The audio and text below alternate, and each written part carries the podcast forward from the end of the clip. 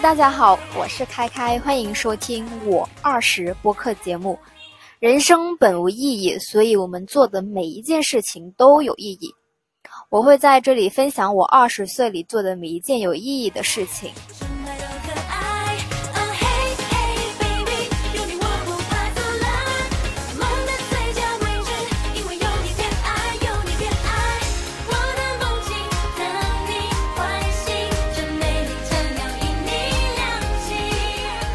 节目的第二期，我现在坐在宿舍外的一片空地上。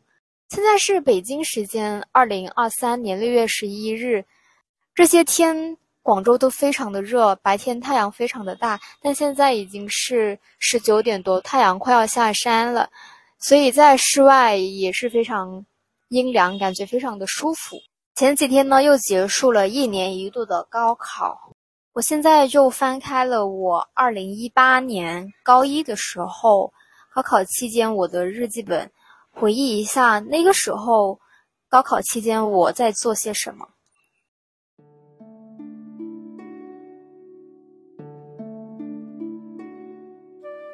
二零一八年六月一日星期五第十四周，题目是网络虚拟世界。高一、高二放假，给高三进行最后一次模拟考。星期四、星期五两天，而且正好是儿童节。一写到网络上的各种节目、电视剧，我的话就多了，简直是颓到爆炸。首先是吃荔枝，哎呀妈呀，妃子笑哟，要胀死我！有荔枝吃就是幸福，尽管有点酸。于是乎。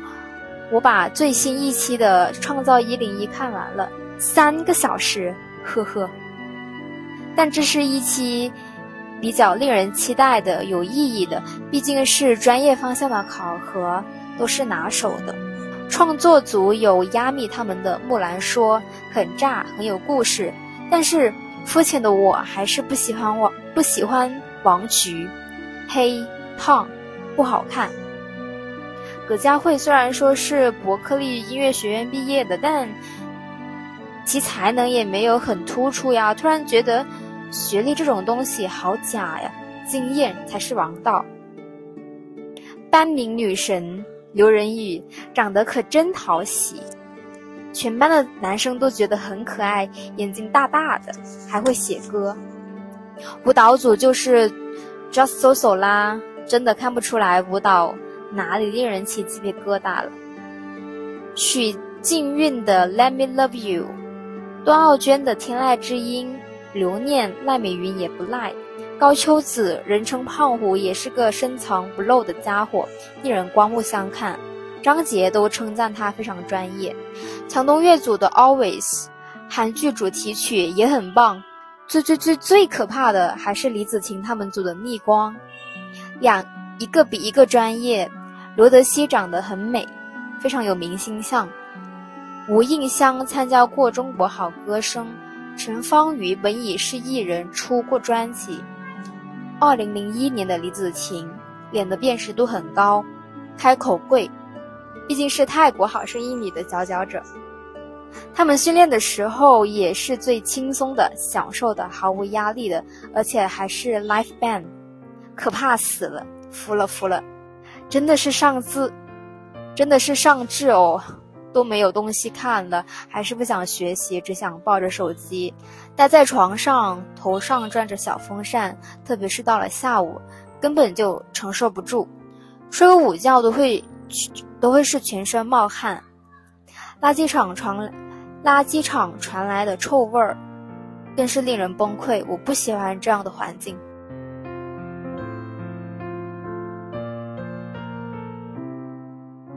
啊，这就是六月一日这一天写的日记。写下这篇日记的情景，应该是高一的时候，我们高一高二就是要腾出教室给高三的同学，公高高三的同学进行模拟考嘛，然后就放在放假在家里面，我整个人是非常懒散的。那一天应该是我早上醒来之后，趴在床上把最新一期的《创造一零一》的节目看完。也没有起床去吃早餐，赖在床上就赖到了下午，尽管那个时候也是夏天，天气非常热，房间里面也没有空调，就只有一个小风扇，但我也完全不想起来。看完《创造一零一》的节目之后，就应该是有很多感触，然后就写下了这么一篇观后感吧。标题是“网络虚拟世界”。高中的时候，应该是我正式接触网络的第二年，我看到了非常非常多跟我的实际生活不一样的世界。我的实际生活是什么样呢？高中我的生活里面只有学习、准备高考这一件事情。放假，期末放假会回到农村，自己一个人待在家里面，是不会出门去的。因为我出去一趟门，我就要跟我的舅舅舅妈他们讲，然后他们会用摩托车载我去，或者我自己坐公交车去，而且我还会还要问他们要钱嘛。但这些对我来说都是不可能的事情。一是我不会把我的欲望跟他们讲，我害怕他们拒绝，他们不会直接说，啊，我没有钱，我没有空。我拒绝你，帮你做这些事情，而是他们会用很委婉的语言来拒绝我。可是语言再委婉、再漂亮，又能怎么样呢？你们都只不过是小心翼翼的在伪装些什么？伪装你们不是因为没有钱才无法满满足我的需求，伪装你们很通情达理，是个很开明的人。可是为什么要这么伪装呢？伪装不了的呀！我那个时候虽然是十六岁，但是我都懂，我懂我我家里的实际情况是什么样的。我不会跟他们提要求，不会表达我的情绪，因为我不喜欢他们用很小心翼翼的、用很漂亮的话术去拒绝我，去否定我的想法，所以。每次周末放假回到农村，我都是很无聊的状态，不讲话，不出去玩儿，也不跟朋友玩儿，就是抱着手机在家里面，在精彩纷呈的网络世界里面度过我的周末。比如说看看微博热搜啊，看综艺节目，看偶像剧。网络里面的世界都是我非常向往的世界。我不想放下手机，因为如果放下了手机，除了学习，我有我也没有别的事情可以干了。可是，可是我们都知道，网络里的世界可比学习这个事情有意思多了。可能是因为我不想结束网络里这么有趣的世界，所以就赖到了床上，到了下午两点都不起来吃早餐。也因为这个。赖床的事情，经常就被家人说数落啊什么的。这篇的日记是网络虚拟世界。我当时看完《创造一零一》这个最新一期，躺在床上，我想的应该是说：啊，我为什么要沉迷于手机，沉迷于网络世界？你该起来学习了，学习才是最重要的。我这篇日记本想表达的应该是世界是网络世界是多么的虚无，它是怎么毒害我的。但是，呃，我，但是我好像看这篇日记，写完我一零一的观感之后就没有再写下去了。可能大概就是那个时候我写着写着就累了吧，太懒就没没写下去。嗯，这篇日记可以看出我当时真的非常喜欢《创造一零一》这个节目，而且那个时候也是创。呃，选秀节目的元年嘛，非常的火爆。然后最新的一期呢是专业的公演，就是分为 vocal 啊、舞蹈啊、创作组。天呐，每说出一个词都是回忆。然后这期节目里面呢，木兰说它是一个 rap 的原创节目。当时我只记得，呃，亚米的 rap 很好，整个节目的表演也非常好。然后我还我还我还说。我非常不喜欢王菊，因为他真的胖，真的黑，皮肤真的不平。那个时候十六岁的我是完全欣赏不了王菊这个人。对啊，你王菊，你凭什么你就要说你要改变大家对女团的定义？你就是黑，你就是胖，就是不好看，而且你唱歌舞蹈也没有比大家好到哪里去。你要别人去欣赏你什么呢？你不就是喊喊口号而已吗？口号谁不会喊呢？我也会喊呀。所以我当时真的非常不喜欢他。但我现在才，但我现在才明白，就是王菊她这么不一样的女生，她能够站在舞台上被观众看见，就已经说明她做了很多很多的努力，去争取机会，去说服导演，说服导演说我也可以站在选秀的舞台上。她一定是战斗了很久。才得到了这么一个机会。更重要的是，我现在才懂得去欣赏什么叫女性的美，是现在懂了。我大一、大二都还不懂。所以，美是什么呢？美就是，首先是我们接受自己的身体，欣赏自己身体的每一个部位，然后再去调整自己的身体，调整成我们自己想要的样子。接纳、欣赏是在前面的，改变是在后面的。但现在我们，我们的社会，我们的所有大多数女生都是反过来的，就是我们都觉得，我们改变了自己之后，我们瘦了之后，我们变美了之后，我才能接纳自己，才会欣赏自己，是改变在前，欣赏在后，在后，所以这样的改变，永远都是在跟别人做对比的，对比它是没有止境的，你跟别人比。我们跟别人比，就是一场有限游戏。有限的游戏就是你，你卷，你在赛道里面使劲卷，你卷成了王者，你就是胜利者，剩下的全都是 loser。那如果我们把欣赏、接纳放在前面，改变放在后面，那么我们就在玩一个无限的游戏，因为我们是自己去制造了游戏的规则，在这个游戏的世界里面，我是主宰。我是制定规则的人，我做出的任何一个改变，取得的任何一点进步，我都是游戏的赢家，而且这个赢它是没有上限的。所以，我我现所以王菊那个时候那个时候的王菊，她在身材这方面，在审美这方面，她就是一个无限游戏的玩家，玩家她一直在赢。我现在才能够欣赏王菊这个人物。那也扯一个题外话，就是如果人家不能够欣赏你，觉得你不好，那只能说明那个人看世界的维度比较单一，你不需要去跟他计较。如果你去计较，你纠结了，你拧巴了，就说明你也被心评评判你的那个人拉到他的那个维单一的维度里面去评判自己。所以会很纠结紧张，然后日记里面还评价了葛佳慧，她是伯克利音乐学院毕业的，但是她的表现真的很烂呢。十六岁的我只对高学历一直都是有光环的，学历的高，学历高的人肯定就是很厉害的呀。不过那个时候也稍微懂了一点点，因为我在日记里面写说，突然觉得学历这种东西好假呀。经验才是王道，但是上了大学之后，我才渐渐又懂得了学历是什么，大学教育是什么，高学历意味着什，也彻底再也不会去羞耻于跟别人说我是广东财经大学的，就是这么一所普通的学校，甚至在以前是划分为二本的学校。我懂了，嗯，日记里面还说。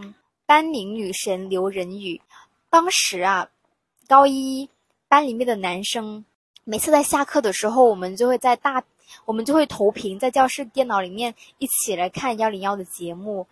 班里的男生都非常喜欢刘仁宇，每次刘仁宇的镜头出来，班里就会起哄尖叫，因为他的眼睛真的好大，他真的好好看。然后我喜欢刘仁宇还有一个很重要原因是，他居然是二零零一年的，要知道。二零零一年那个时候，他才十六岁，我当时觉得非常不可思议。我们同样是十六岁，我在上高一，然后他在节节目里面选秀被这么多人喜欢，觉得很神奇。虽然说这五年里面他也没有特别的发展，也没有太多的曝光度，但前阵子我就看到一些看到消息说他在广州有巡演 live house。我看了一下，票价还挺便宜的，一百六十块钱。然后，呃，开票之后也没有特别多人抢，然后我就买下了这个票。我就想着说，啊，去看一看刘仁宇吧，然后就买了，去看一看我的青春，就是下周六六月十七号，我就要去看他的演唱会啦。除了游人语，日记里面还写了声乐组的许静韵、段奥娟、强东岳、李子婷、刘德熙、陈芳宇，他们确实都唱的好好啊。当时《Let Me Love You》、呃，《逆光》、《红色高跟鞋》这三这三首歌都非常的出圈。它真的非常的好听，我整一个高中都在听这三首歌，都是我 MP3 里面循环了无数遍的歌，也是我高中 KTV 必点的曲目之三。哇，这么一想，已经过去五年了，觉得好不可思议。因为回想这一五这五年，我好像也没有说做成过什么事情，就会感慨，哇哦，五年了呢。接着再来读一篇，二零一八年六月八日的日记，周六，题目是五天高考假，开始啊，这个小长假真的是宝贵很，宝贵的很呐，再放两次假就要联考了，于是乎我把手机搁到宿舍，不带回来了，但作用不大呀，我还是会看电视，回到了初一初二那会儿。看电视看到十二点多，第二第二天十点钟再起床，就会觉得很迟了，简直是把所有的综艺节目都看了遍。后来有节目之后就更不得了了，晚上还没有过凌晨一点，都觉得时间还很早。六号七号还是没有学习，每天阿姨过来煮汤给外婆喝，下午还是在玩手机。表弟房间桌面上有一部舅妈之前用的手机，虽然不怎么好使，但还是能用。把一零一的最新一期看了，最新的排是排名公布，三十六名葛佳慧和热依娜都出局了，王菊二十三名，胖虎十一，可把他给吓坏了。令人意外的是，杨超越不退，反倒上升到了第二，他表现真的很差耶。好在他自己也知道。自己的水分，懂得要成长，努力不让支持他的粉丝失望。杨超越下一次公演的 C 位，不负青春跳舞的，这也是决战前的最后一次了。希望他好好把握吧。公演时间是六月九号，刚刚好考完高考，刺激。等等，他们其中的一些人不用高考的吗？好像一些是零零后的吧，就比如说刘仁宇啊。还看了几个晚上的排球比赛，世界排球联赛居然还有广东江门站。如果我是 A 同学、B 同学，想要去看，岂不是分分钟的事情？真是羡慕哦！最近又发现网络上那网络上那些言情小说都好无聊哦，还不如自己写的呢。不仅锻炼文笔，还伤眼。最近真的是吃荔枝吃到吐，完全不用吃饭了。我的个妈呀！哎呀，那个时候我真的是对手机这个东西很痛恨，又爱又恨。哎，我每一次放假都会想着好好把握时间学习，手机真的是我一个很大的阻碍。我我会花很多很多的时间去做抗争，但是我手机不是问题，我还会通过各种各样的办法来逃避学习。我也不知道哪来的手机，然后就把《创造一零一》最新一期看完了，而且没有手机。我也会去看电视，看排球比赛，看得津津有味，真的是笑死。这篇写的好无聊啊！我们继续看，继续读下一篇。二零一八年，二零一八年六月十五日，还是星期五，标题是在线迷茫。这个星期来，整个人都是恍恍惚惚的，怀疑自己这样的学习方式到底有没有用。语文的创新的作文。周末没有带手机回去，没有写这篇文章。今天看到 A 同学和 B 同学在抄写自己的文章，我心里非常的不爽。机会就这样溜走了。最近这两次作文四十四分、四十八分，我再一次怀疑自己，我那一种写作的劲头与灵感、手感都消失了，也写不出一两句优美的句子，事例、名人名言也都是空白。一百链上的阅读也是没有心情看下去。看过且过。昨天站在讲台上讲述或情论的结构，还是不能够完整的讲述，还是会紧张，没有定力。唉，英语的阅读还是老样子，没有改进，词汇、语法完全记不住，作文也不知道为什么就是写不好，没耐心，没信心。数学的小测用了最新的系统，四十分钟根本写不完那几道题，还是会慌乱。每考完一次，心情就非常低落，不想说话，不想写作业。特别是有一次考了二十分，厚厚的十五套错题解析，我也腾不出时间去纠正。化学后面的有机物，什么烷呐、氢啊、酸呐、醇呐、加成、取代、苯，我真的是一脑子浆。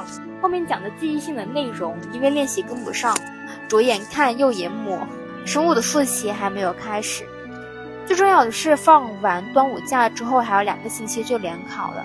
看着周围的同学学得那么自信，特别是 A 同学，做题的速度速度又快又准。语文小测的选择题几乎全都对，B 同学也不差，就是比我好。还有就是 C 同学，他很勤奋、很谦虚，也很优秀。相比起自己，学习的效率真的是极其低下，一种假勤奋的状态。成绩与学习时间相比，会给我一种我很笨的感觉，会对自己失去信心。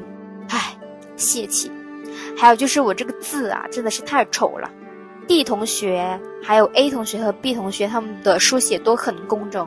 唉，我真的好差劲啊！我似乎都可以预测到我期末成绩的考试情况。